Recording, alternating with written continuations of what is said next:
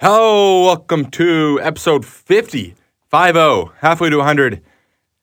Episode 50 of Teeing Off Podcast. I'm your host, RJ McCullough. Unfortunately, the Ryder Cup was not at all what I and most people thought it was going to be. Uh, it was very disappointing. It was just, it was basically over by the end of the first day. Um, not very much excitement. And on top of that, I had my own Ryder Cup. Uh, the Golf Journalists Association of Canada, they have their own uh, Ryder Cup tournament. It was supposed to be yesterday, Tuesday, October 2nd, but it was canceled because of weather. So just all around disappointed in the Ryder Cup this year. Um, but we got a new PGA Tour season starting this week, some fresh blood. It's a new year, new season. I got some new things coming up on the horizon. Um, yeah, let's just, we're going to have to go over the Ryder Cup, so let's just get that done. Let's start now. Take my driver, son, and go become number one. You'll bring home the cup, my boy, cause you are a McIlroy. Take my driver, son, and go become number one. You'll bring home the cup, my boy, cause you are a McIlroy. Okay, yeah. The Americans got absolutely destroyed. I uh, didn't see that coming. I thought it was going to be, if nothing else, and at least a very close Ryder Cup. it didn't really turn out that way. Uh, so let's just go over the sessions here. Day one, Friday. Uh, the place was buzzing. The crowds were wild. Uh, Le Golf National, beautiful course. The way the Europeans had it set up was just perfect for them um, and not so much for the U.S. There was such hype going into it. Uh, Americans, you know, best team in the history of the Ryder Cup on paper versus a sort of inexperienced European team that was playing on home soil, um, thrives on home soil, and obviously a very tight knit, close group. Uh, yeah, day one, Friday. Let's just get started. The U.S. got out to a good start. Their opening opening session, uh, four ball. Uh, they led three one after after the first. They actually won the first three matches, and then Francesco Molinari and Tommy Fleetwood, what obviously would turn out to be a just a ridiculously good pairing all week. They beat Tiger and Patrick Reed three and one. Uh, so going into the afternoon matches on Friday, it was three to one for the U.S. So it looked like things were off to a good start, and there was going to be no problems for the U.S. Uh, one thing I will say, just a bit of a bit off, but the coverage. I mean, I wasn't up at two thirty, but uh, I woke up around five thirty or six, and I kind of went back and tried to catch some of the early coverage. It was really bad. Uh, the not only were there commercials every two minutes, but they weren't showing any golf. They weren't showing the crowd that they didn't have like the the mics in the crowd properly or something because it was really quiet. It seemed it just you know when you when you've been waiting so long for the Ryder Cup to start and it's such a great event and everyone's so into it and is so excited. The first thing you want to do is get people like jazzed. You want to get everyone into it and get that feeling. Uh, you want to you want to see the course. You want to see the fans. You want to see the players. You want to see the nerves on the first tee. You want to get that vibe. And I really feel like they missed out on that. And that's one of the coolest things about the Ryder Cup is getting that that start. Uh, and I really feel like they missed out on that. So disappointing on that sense. Uh, some of the highlights from the opening foursomes. Tony Finau had a crazy shot that went off of. I mean, every hole pretty much was surrounded by water, um, and that water has like railroad ties basically going around it, same as you see at TPC Sawgrass. And Tony Finau hit one shot that went off one of the railroad ties, which the shot was not a good shot. It was going to be well, obviously it was short, but it was also left. It goes off the railroad tie, bounces up in the air, and sticks right beside the hole. So that was a nice little break for Tony Finau. And then uh, the European team, uh, Fleetwood and Molinari, had a nice, nice celebration when they won their first match. Onto the afternoon foursomes. This is where things just took a nosedive. Um, to use a Brian Burke quote here in Toronto, it was like an 18 wheeler going off a cliff. But that's that's essentially what the afternoon sessions and onward were. Um, Europe wins the first match three and two, the second match four and two, the third match five and four, the fourth match five and four. They absolutely dominated. They're up five to three after that. Um, yeah, the just another another whole session of Europe dropping bombs. The U.S. just played absolutely terrible. Alternate shot. Um, this is a format that the Europeans almost always control, but it was it was really really bad, especially Phil Mickelson and Bryson DeChambeau. That pairing was doomed from the start, but neither of them played good at all. It was just ugh, ugh. bad golf, not exciting, nothing to watch. So end of day one, Europe leads USA five three. So you know what? Whatever, relatively close. Nothing's not, like not a big deal, right? Okay, we go into Saturday. Europe wins the first three matches Saturday morning, too. Two and one, three and two, four and three, and then thankfully Jordan Spieth and Justin Thomas were able to win the last one. Um, so after the day two Saturday four ball morning session, it was eight four.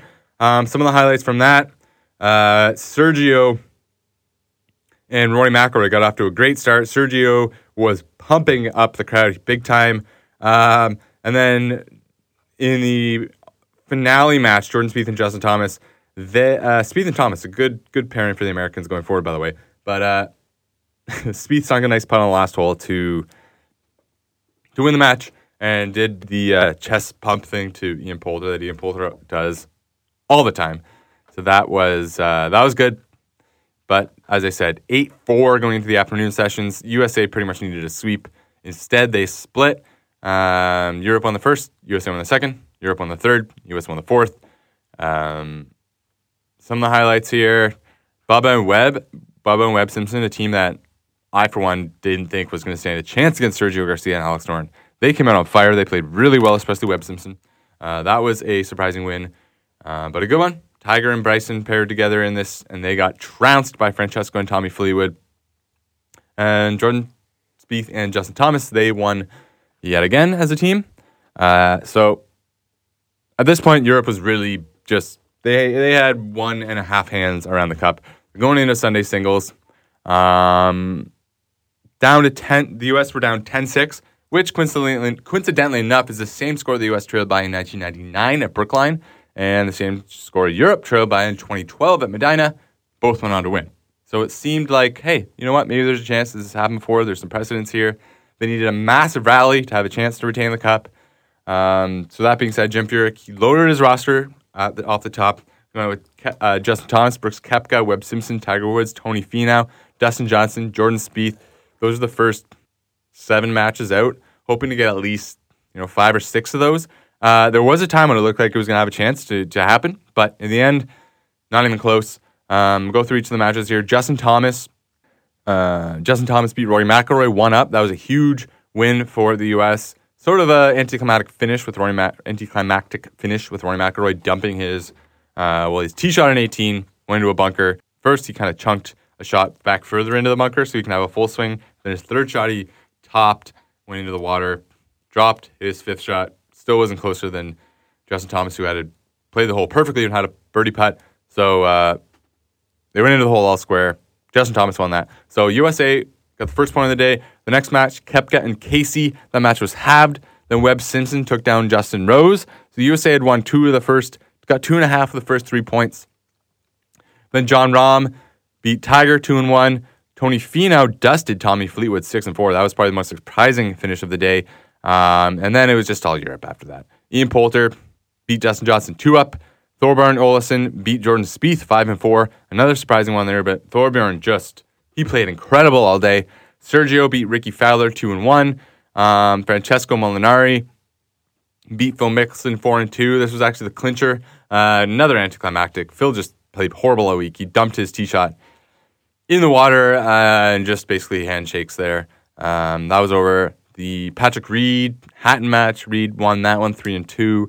And then the last two matches, Henrik Stenson defeated Bubba Watson five and four, and Alex Noren sunk a long putt on the last hole to defeat Bryson DeChambeau one up. Uh, some of the celebrations afterward were uh, amazing. I'll have a little bit more on that in a minute. But I mean, you got to give it to the Europeans. They played better. They wanted it more. They deserve the win. Um, the individual records are, I mean, it kind of says it all. Um, on the European side, Francesco Molinari, 5 and 0, 5 points. Tommy Fleetwood, 4 1 0, 4 points. Sergio Garcia, 3 0, 3 points. Henrik Stenson, 3 0. Ian Poulter had 2 points. Um, every single person on the European team had at least one point. Team USA, they only had one, two, three, four players that earned two points. Justin Thomas led the way as a rookie. He had four, four, one and zero, four points. Jordan Spieth behind him at three, two and zero, three points. They're the light, the uh, pretty much the lone bright spots for this U.S. team. Webb Simpson, two, one and zero. Uh, he had two points, and Tony Finau, he was also two, one and zero. Uh, after that, Slim Pickens, Brooks Koepka, 1 2 and 1. Bubba Watson, 1 2 and 0. Patrick Reed, 1 2 and 0. Rickie Fowler, 1 3 and 0. Dustin Johnson, 1 3 and 0. Bryson DeChambeau, 0 2 and 0. Phil Mickelson, 0 2 and 0. Tiger Woods, 0 4 and 0. Not good. Players, uh, I thought were good and bad on each side. Um, first, on the U.S. side, Tiger Woods and Justin Thomas. Tiger Woods, I said going into the week, he was he was their most important player.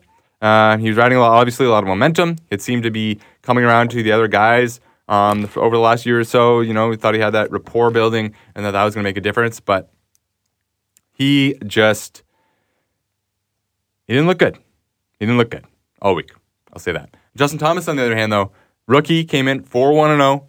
Uh, had Spieth on his team. They played great. He had that amazing win uh, to open the Sunday singles. I mean, and he said afterwards it was probably the biggest compliment he's received in his career was Jim Furyk putting him out first um, in Sunday singles, knowing how huge that uh, that match was going to be, and it was against Rory McIlroy, the other team's star, and he went out and won. So good for him. Surprised by that? No, I wouldn't say surprised, but that was you know like a positive thing for the U.S. On the European side, I mean, you can't go wrong. Francesco Mon- can't go wrong with Francesco Molinari. He went 5 and 0. Absolutely unbelievable. Finished caps off a crazy year for him that included winning the European BMW PGA Championship, the British Open, in the same group as Tiger, and now going undefeated at the Ryder Cup. Just just an absolutely amazing way to to win it. Uh, other guys, what I have to say here. Molinari was fantastic. Fleetwood was great. Uh, some of the crowd chants. I loved it. Tommy, Tommy Fleetwood. That one was good. Um, Sergio, 3 0. Great stuff from him. Henrik Stenson hits the ball on a laser, uh, 3 0. Ian Poulter, I, I have to say, I don't like Ian Poulter. I made that quite clear. And the fact that he plays, like, uh, he is incredible in Ryder Cups. I don't know what it is. He, he doesn't miss putts. He, it's like when he knows, I guess because it's the match play thing, like when you know there's there's no fear of like the three putt. You know, you, you're putting to make a putt. You're not putting to, you know, ma- have to worry about making the next one. You're putting to make the putt. You're putting to you're playing to win holes, not necessarily to to not lose them. And uh, obviously, that mindset bodes well for Ian Poulter because I mean he was buzzing out there all week. He was chirping, he was laughing, he was chanting, he was smacking himself all over. Uh, Hate, hate to see it, but good week for Poulter. Justin Rose at two and two, slightly disappointing, I guess. Rory McIlroy two and three, not his best week, but had some big, big moments. Um, Paul Casey, we saw him in tears after getting his first Ryder Cup point in some 12 years or so. Uh, Alex Noren had a really nice walk off uh, last point against Bryson DeChambeau. Thorbjorn Olesen, I mentioned, he was amazing in his singles match against Spieth. Jon Rahm took down Tiger Woods. Imagine that. He was pretty emotional afterwards. And Tyrrell Hatton had a 1 2 0, nothing special, but um, you know, had his good moments and a great debut for him. Can't, I'm not even going to bother going through the whole U.S. team. The only things I'm going to say, Webb Simpson had a surprisingly good week. He he played really, really well, looked really strong in the week. Tony Finau looked good in his debut as a captain's pick. Uh, Brooks Koepka, for a guy that says he never feels any nerves or anything, um, yes, you do. Because when you're tied in your match going to 18 in singles, and you're in the ma- middle of the fairway with a wedge in your hand, and you pull it well left into the bunker, I think that it might have something to do with some nerves. You also missed a ton of putts that you usually would make. So I don't know, Brooks. Not not the type of playing I was I was expecting out of you, Mr. Cocky. Anyways, Bubba Watson, I thought he was going to go pointless this week. So the fact that he even got one point out of it, whatever. Uh, Patrick Reed, I have more to him, more on him in a few minutes. Screw that guy. Uh, and yeah, I mean nothing special. The the Phil, Bryson, and Tiger all going over is just uh, very, very, very. That's a tough pill to swallow, but uh, what are you gonna do? Um, yeah, just congratulations to Team Europe. They now won six straight Ryder Cups on home soil. They won nine of the last 12 overall. Uh, 2020's Ryder Cup, that's going to be hosted in the U.S., obviously. That'll be played at Whistling Straits Golf Course in Wisconsin. Uh, no captains have been selected yet, but it appears as though the Europeans are going to choose between Padraig Harrington, Lee Westwood, Miguel Angel and Luke Donald, while the Americans are likely going to choose one of Fred Couples, Steve Stricker, David Duval, Phil Mickelson, or maybe even Tiger Woods. Speaking of Tiger Woods, there's a few things that stood out for me from Tiger Woods, and then I'm going to get into the drama. So, Tiger, two things. Number one, never in my life have I seen a man looking so tired at all times. Tiger was from the moment we saw that picture of the team off the plane, and Tiger looked like he was on another planet, assumed because he just drank a little too much on the plane, didn't have any sleep. Well, all week, Tiger looked dead. He looked dead. He was a dead man. He was not alive. He could barely open his eyes. He was showing no emotion whatsoever in any putts, any shots. He was struggling to finish his backswing sometimes. Apparently, his warm up sessions were good, so there's no worry of an injury or anything like that. But he was just dead. He's played a lot of golf lately, and uh, he just wasn't there. He wasn't there. He never showed up. Um, unfortunate after what we've seen from Tiger and all the, the high hopes we had, but uh, that was that was a uh, tough pill to swallow for him, and I mean the whole team. That obviously brings down the whole team. Okay, another thing with Tiger, he wore those rain pants all week, all week. What was he doing? The whole team is wearing matching everything, and Tiger's wearing rain pants all week. Not a big deal, but like, it's just sort of strange. Maybe he didn't want to wear white pants. Maybe he didn't want to wear um, pinstripes. Maybe that's just not his thing. And I mean, I'm not going to disagree with that. It's not necessarily a good look, white pants on all these guys, but the whole team's doing it, Tiger. Come on. Like, it looks strange and bulky, and it was just like, it played to the whole tired thing. It was like he just rolled out of bed and was like, fuck it, I'm not putting on these pants. I don't know. I don't know. It was, it was sort of a Tiger that I had never seen. Was disappointing. And I know in two years, when the Ryder Cup comes back, I'm to be all gung ho about Tiger Woods. But in the moment, that performance from Tiger and Phil, on top of their previous, what they'd already done in their lives in the Ryder Cups, should I say the lack thereof, um, I mean, put a nail in their Ryder Cup coffins because, like, do we even want these guys on the task force? They're they have had no success in the Ryder Cup. They seem to bring down everyone that plays with them. Um, like, no one can partner with Tiger. They can't win. Everyone plays like crap. Bryson was playing horrible when he was with Tiger. Then he goes out on Sunday and plays great in a singles match. Patrick Reed, the guy wouldn't have broke 100 on his ball when he was playing with Tiger. He was hitting it in the water. He couldn't hit a green. He couldn't hit a fairway. He couldn't hit anything. He was putting Tiger all over the place. And then he goes out on Sunday and plays great and wins the singles match. Guys just, ah, it's, it's, I hate it because I want nothing more than Tiger to just, I want that shot of Tiger being the leader, being one of the guys everyone like looking up to him as like, wow, you know, we really saw. I wanted the one of the takeaways from this week to be how great Tiger was in the room and what a difference a warm, comforting, friendly Tiger, especially coming off a win, would have made for that team. And we just never got that. It was just a strange, strange Ryder Cup. It seemed as though we never, we just never got into it. It was over before it even started. Uh, it just very disappointing Ryder Cup. Not going to be one that I remember very fondly. Um, just strange. And then what makes it worse, Phil Mickelson. What the hell? We see this video come out after. I mean, I saw it probably Monday or Tuesday of in the U.S. team room after. It's I think Bubba Watson or someone tweeted it out with like.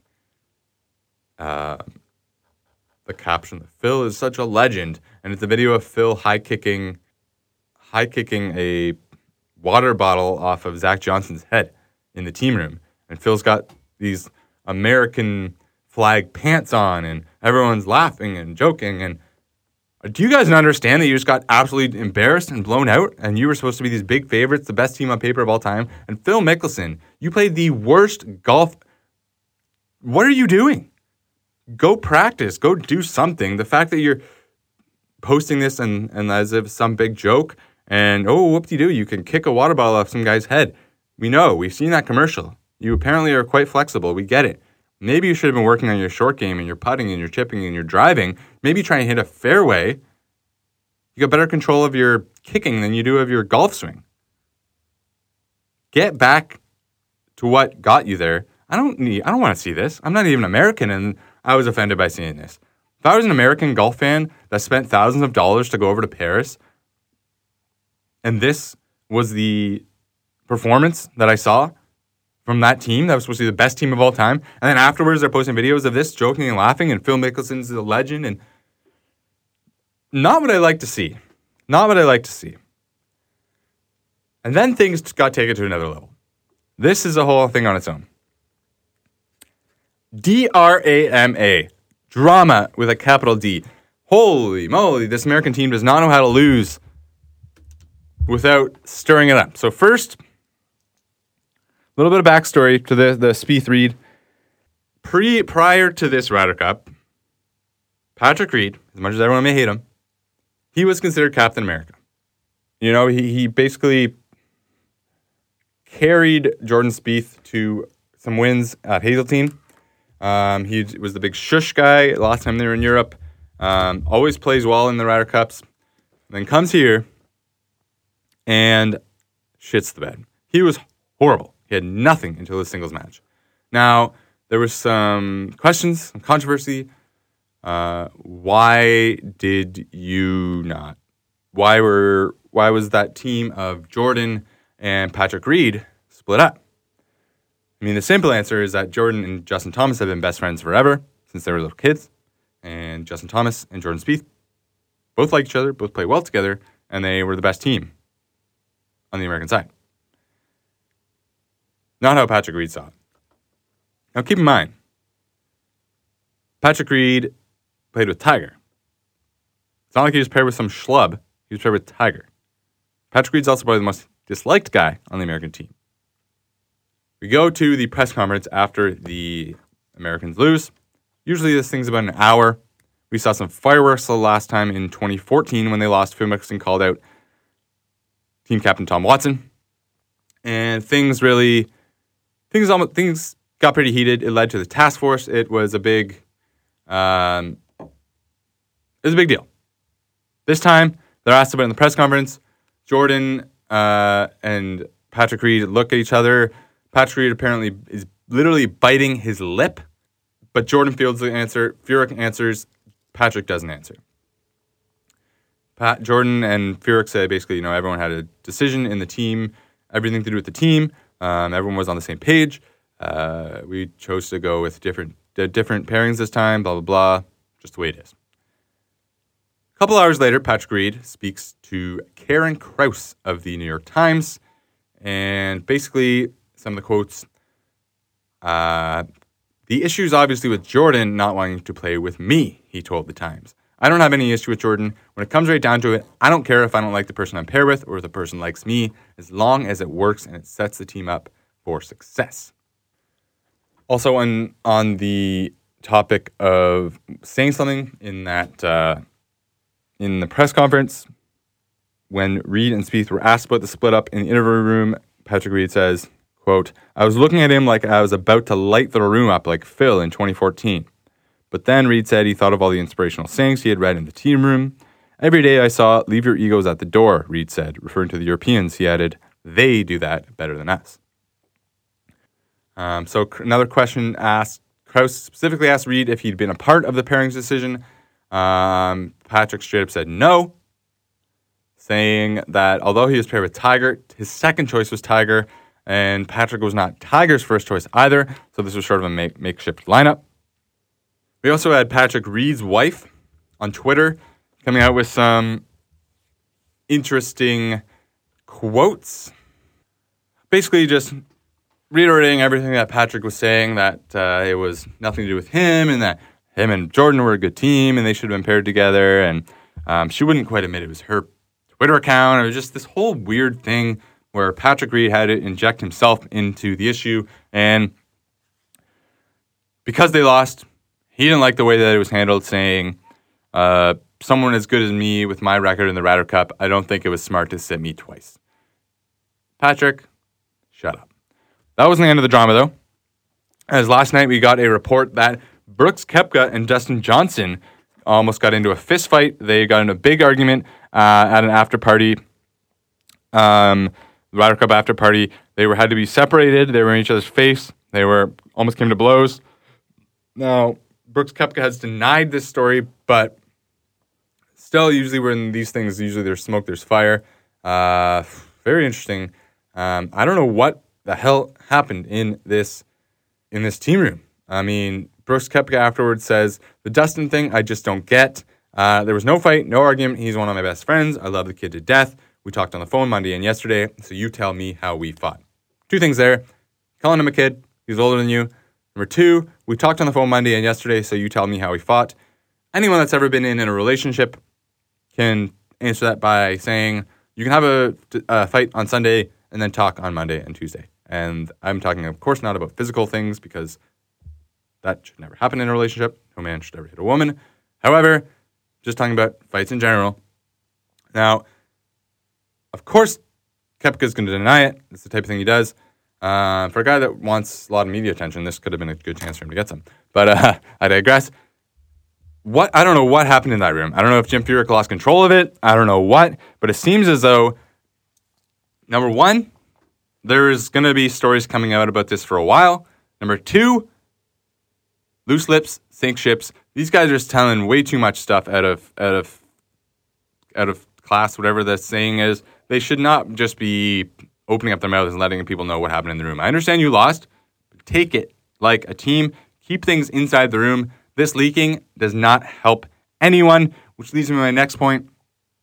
Why do they have to have a scapegoat every time they lost? Every time they lose? Phil Mickelson in 2014 berated Tom Watson, the whole team, let everyone have it, let everyone made everyone know that the team inside was not happy with how things were going, and that's why they lost.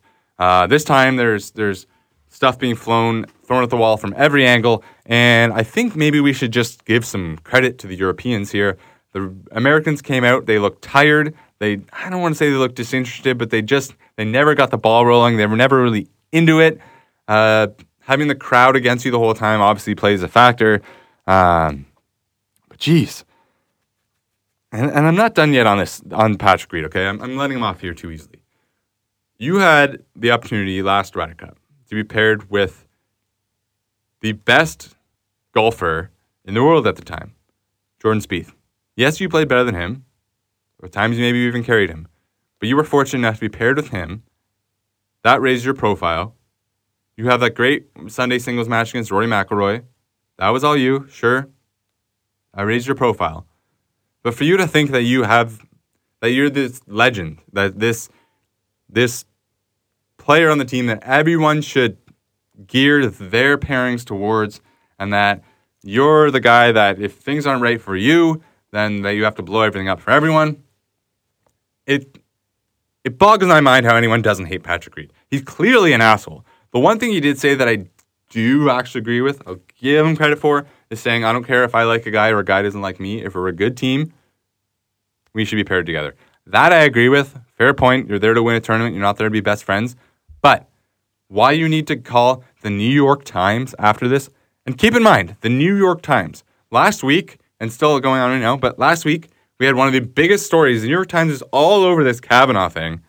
And Patrick Reed is calling them to do so they can find out what happened between Patrick Reed and Jordan Spieth in the team room. Like, come on.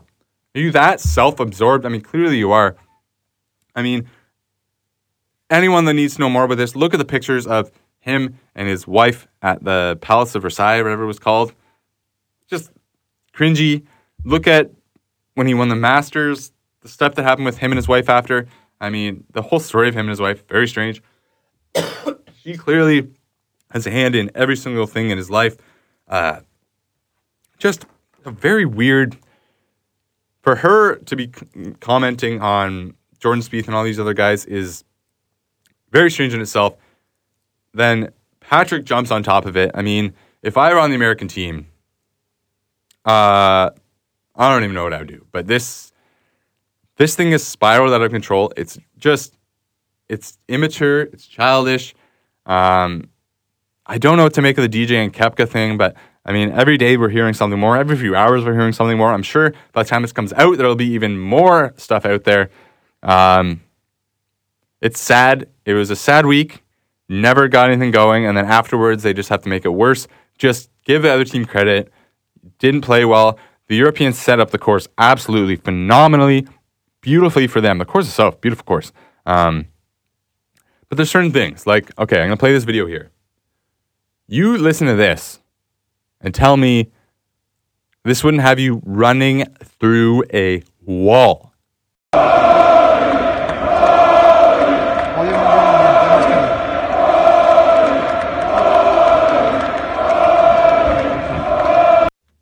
Those fans are insane. Somehow Justin Thomas went out and won that singles match against Rory.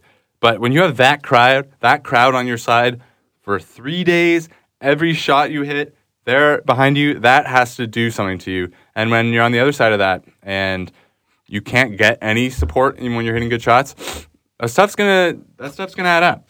So I don't know why they can't just give more credit to the Europeans. They played phenomenal.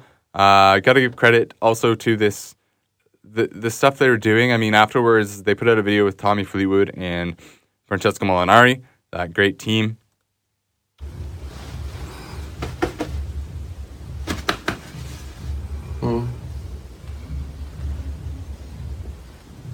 How good was that for you? Four out of four. Yeah. I'd give you five out of five, Frankie. I mean, that is incredible. Tommy Fleetwood and Francesco Molinari laying in a bed be- beside each other. That's what they did. It was great. I mean, the course setup favored the Europeans, obviously. The camaraderie between the Europeans was undeniable. Uh, just, the Europeans were the better team. They, they just flat out went out there and they won. So that should really be what the story was, but it's not, unfortunately. That's about all I have to say about the Ryder Cup. Just a disappointing one from beginning to end and continuing to be. Yeah, let's hope that uh, come Whistling Straits in two years, they've got this sorted out. This week on the PGA Tour, we have a new season starting up. The 2018 19 season starts with the Safeway Open. The 2018 19 season opener. The PGA Tour's wraparound season begins in California's wine country for the sixth consecutive year. It is the first of eight slots that are still available for the winners only Sentry Tournament of Champions. That'll be the first week of January. All the winners from the previous year qualify for that. Uh, Brendan Steele is looking to become the fourth man in 2018. Well, sorry, he is the fourth man in 2018 to attempt a three-peat. Hideki Matsuyama went for it in Phoenix. Daniel Berger went for it in Memphis, and Johnny Vegas went for it here in Canada. They were all unsuccessful. So we'll see what Brendan Steele can do with that. The course, uh, Silverado, wild, there were deadly wild, wildfires in California, as I'm sure you'll remember last year. Uh, so just hours after the event ended, actually, the resort, the resort was taken over by wildfires. There's some crazy pictures that come out of that. Luckily, most of the resort was spared. Um, some of the surrounding areas remained blackened from fire damage, but uh, some fascinating pictures and some scary stuff are there. But we got past that. Uh, I mentioned last year, Brendan Steele successfully defended his title. He edged out Tony Finau by a stroke. Chesson Hadley and Phil Mickelson tied for third, just two strokes back of Brendan Steele. Canadian Graham DeLaet was right behind them. Uh, he finished tied fifth. Uh, yeah, past winners 2017, Brendan Steele won at 18 under. 2016, Brendan Grillo won at 15 under. 2015, Sang Moon Bae won at 15 under. He's back from his year off, his um, mandatory military in uh, North Korea. He's back from that. South Korea. He's back from that. And in 2014, Jimmy Walker won. So we've had some big name winners here. The field this week, obviously not going to be the best when you just had the Ryder Cup and the playoffs. So guys are looking for some time off. But Patrick Cantlay and Phil Mickelson gave the lineup two entrants who made it all the way to the Tour Championship at East Lake. Denny McCarthy, he won the Web.com Tour Championship. Him, along with 48 other players who earned their cards through either the Tour's regular season, the web, the Web.com that is, or the finals of the Web.com. Uh, they so there's 49 of those guys in the field. Uh, Chilean teen Joaquin Niemann. I spoke about him a lot. He earned his PGA Tour card via excellence on his sponsors invites last year. He's also going to tee it up, wasting no time getting his season started. I like him a lot this year. Uh, Fred Couples and John Daly will take advantage of the PGA Tour Champions off week. They're going to play on some sponsors exemptions. Uh, former Oakland Athletics pitcher Mark Mulder, he's also going to tee up on a sponsor's invite. He's trying to become the first modern athlete from another sport to make a PGA Tour cut. We've got eight Canadians in the field Corey Conners, Adam Hadwin, David Hearn, Mackenzie Hughes, Roger Sloan, Ben Silverman, Adam Svensson, and Nick Taylor, um, along with a whole host of other guys. The course is Silverado Resort and Spa. Silverado. The North Course, 7,166 yards. It's a par 72. Uh, it's a pretty straightforward Californian course. It's got beautiful vista views, sparsely lined fairways, strategically placed bunkers. Uh, the pros, they typically they tear this place up, so expect a lot of birdies. Um, this course was once the estate of a Civil War general, but the property changed in the 1960s when Robert Trent Jones Jr. was commissioned to build two 18 hole courses. Um, they first hosted an event in 1968, blah, blah, blah, blah. Uh, in 2010, Hall of Famer Johnny Miller and two partners acquired the course and quickly oversee, oversaw upgrades to both of the courses. Uh, tournament record is 270 by Brendan Steele, and the course record is 61 from Chesson Hadley. Some other notes uh, Brendan Steele is looking to become the first man since 2011 to three-peat a PGA Tour event. Uh, Phil Mickelson, he's seeking only his, th- sorry, this is the only California title missing from his trophy case. He's, ha- he's tied third for here last year and eighth in his first time. Um, he's won, I think, 11 times in California. This is the only event in California he hasn't won. Uh, the FedEx Cup season has restarted, so the winner here will get 500 points. You can catch it on the Golf Channel, 5:30 to 8:30 p.m. Thursday to Sunday. It will not be shown on PGA Tour Live, um, but that's okay. It's just the first event of the year. We're back on the horse. I'm gonna do my favorites. I'm gonna try and make them every week. Uh, favorite, which is less than 25 to one. A mid tier, 25 to 50 to one. Dark horse, 50 to 100 to one, and a long shot, over 100 to one. Not much uh, research stuff to go off this week, so not expecting the picks to be as good as I would usually. But uh, my favorite, got Patrick Cantlay, California guy. I got him at 14 to 1. Mid tier, Canadian, Adam Hadwin, 33 to 1. Dark horse, Bronson Burgoon, 80 to 1. And my long shot, Johnson Wagner, he is 125 to 1. That's about that for the Safeway Open. Not the best event in the world, but what are you going to do? It's start of a new season. Always got to be excited for the start of a new season. If you do want to see some more team golf, though, we got two interesting events elsewhere uh, in the golf calendar. The Dunhill Links is going on. Uh, Dunhill Links is a really interesting tournament. It's uh, played on the back like St Andrews, Carnoustie, great courses. It's it's like a pro am type style. Uh, some of the pros: Luke Donald, Matthew Fitzpatrick, Martin Kaymer, Padraig Harrington, Louis Oosthuizen, Graham McDowell, Branden Grace, Tommy Fleetwood, coming off his heroic Ryder Cup week, Tyrrell Hatton, Miguel Angel Jimenez, Shane Lowry, Ernie Els, Robert Karlsson, Eddie Pepperell, Matt Wallace, Brandon Stone, Brooks Koepka is there as well, coming off his fight with DJ. Tony Finau, another guy from the Ryder Cup, and Matt Kuchar. Some of the amateurs that'll be in there Matthew Goode, Hugh Grant, Greg Kinnear, Kyle MacLachlan, uh, Huey Lewis. Don't recognize a lot of these names. Uh, they're all a lot of like English English celebrities and stuff. So uh, Vladimir Klitschko, the boxer, and less Piers Morgan, another guy I hate, but hey, he's teeing it up. So that's kind of an interesting thing. And then the LPGA has the UL International Crown, sort of a relatively new event. The first one was held in 2014. It is an event where eight national teams of four players each, so 32 players in total, they participate in a match play style event over the course of a few days. It's really, really cool. The, the U.S. are involved in that as well. Obviously, the U.S. are the center of the golfing world, unfortunately, but that's the way it is.